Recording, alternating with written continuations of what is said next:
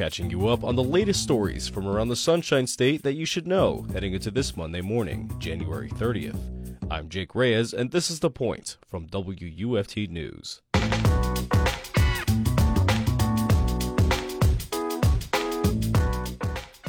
The town of Micanopy is reeling after a town hall meeting on January 10th where it was alleged that Commissioner Mike Roberts made homophobic remarks to two local business owners. WUFT's Kristin Moorehead spoke to Town Commissioner Jiana Williams about what happened.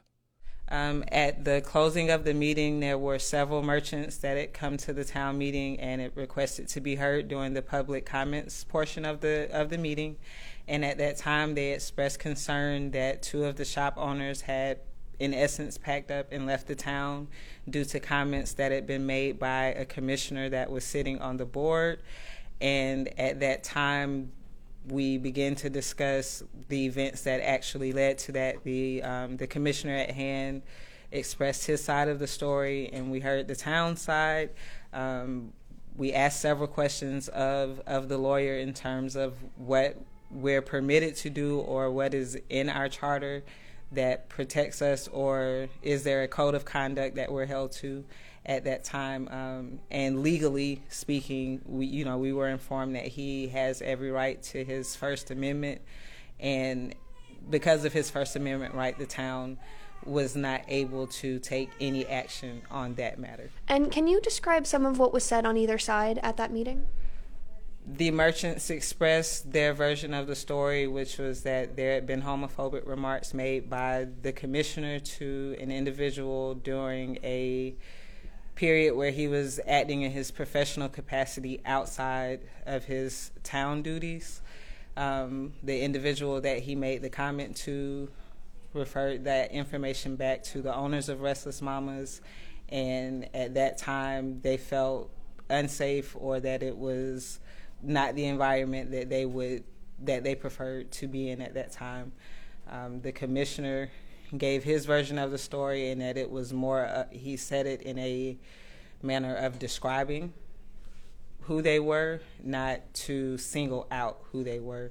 Either way, um, there's room for growth here in this situation as a town, and I think, in essence, that's what the town is really wanting to see is accountability as to how those words may have hurt other individuals and the actions that we would need to take to rectify it as much as possible.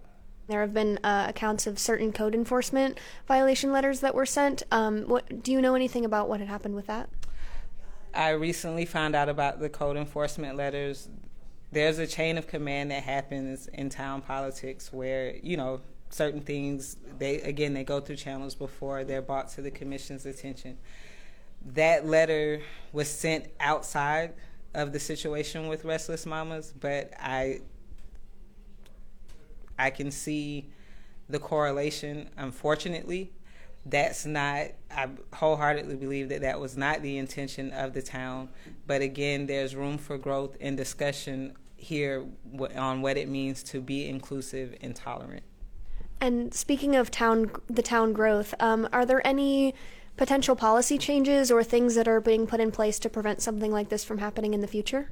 That is not something that we have discussed as of yet, but as a commissioner, I'm definitely open to exploring. Again, I think and I feel that having these types of discussions and being able to go back and look at some of our, our older policies is important because the times are changing and, and if we desire to really be an inclusive town we have to look at what that means in terms of our policies as well and I, I read uh, recently that the Alachua County Board of County Commissioners has requested to, to meet with the town with Micanopy's town commissioners.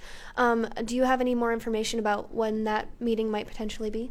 It has not been scheduled as of yet, but it is in the works to happen as soon as possible. This isn't an issue that can be swept under the rug, nor should it be swept under the rug. The only way to deal with it is to deal with it head on. Again, accountability is um, very big for me. It's important for me that individuals know that Micanopy really is a very diverse town. We're made up of a very eclectic group of individuals. There's artists, there's poets, there's um, doctors, there are homemakers, professionals in all types of capacities, and while this does put a negative light on the town, it also gives us an opportunity to deal with the areas that need to have the most healing in, at the moment. And um, I've heard from some residents that this isn't the first incident that they've encountered with the commissioner who allegedly made those remarks. Um, can you speak on if there's any potential checks that can be put in place or what the town might be able to do? I know you said previously that it was a, a First Amendment issue, but um, it, is there anything that the town can do moving forward? Per our lawyer, due to it being a First Amendment right, there's there's a protection that not only is he permitted to have, but that is open to anyone that steps um, into the room. Personally, I do feel that even with our freedom to say what is on our mind at any given point, our words have power. And because of that, we have to be mindful of how we say things and how we articulate them at any given point, no matter if I'm acting in my capacity as a commissioner or as a mother or as a state employee, it's important that I conduct myself and say things that I would hope I would never regret in the long run. Um, in terms of policy, again, I'm very eager and open to exploring if there is not something that could be put in place to hold us accountable. Okay. And is there anything else that you'd like to add? Again, I'd like to just say that we're a, a great town. We're made up of several merchants. I would encourage um, individuals to not hold this against them. They are, in a lot of ways, the bread and butter of Micanopy and what makes us unique. We have a fall festival annually that is centered around the heart of downtown Micanopy, and they don't deserve the backlash that may come of this situation and the remarks that were made by one individual.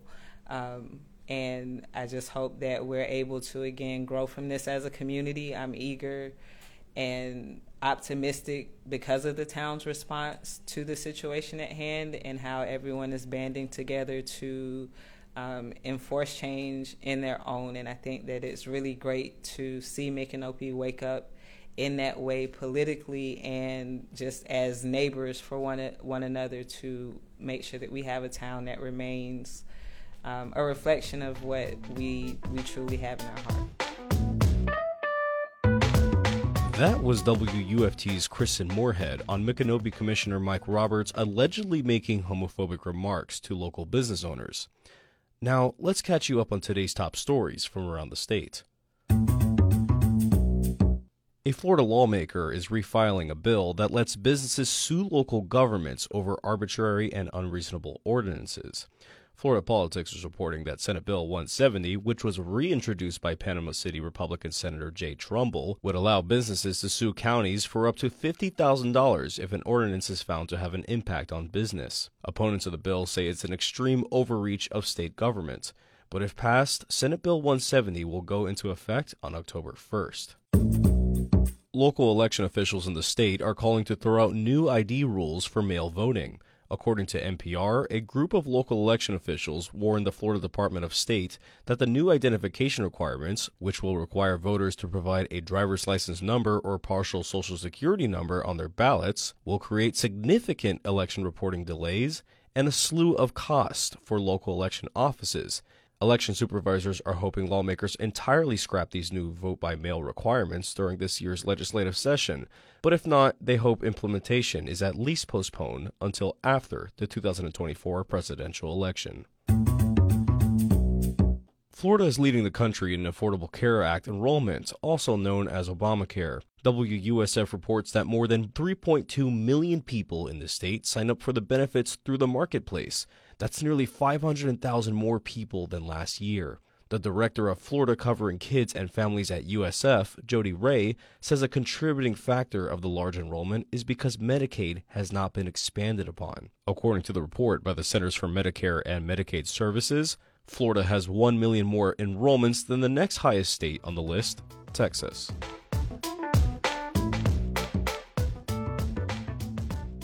Subscribe to the Point newsletter, which drops the latest Florida stories into your inbox every weekday morning at 8 a.m.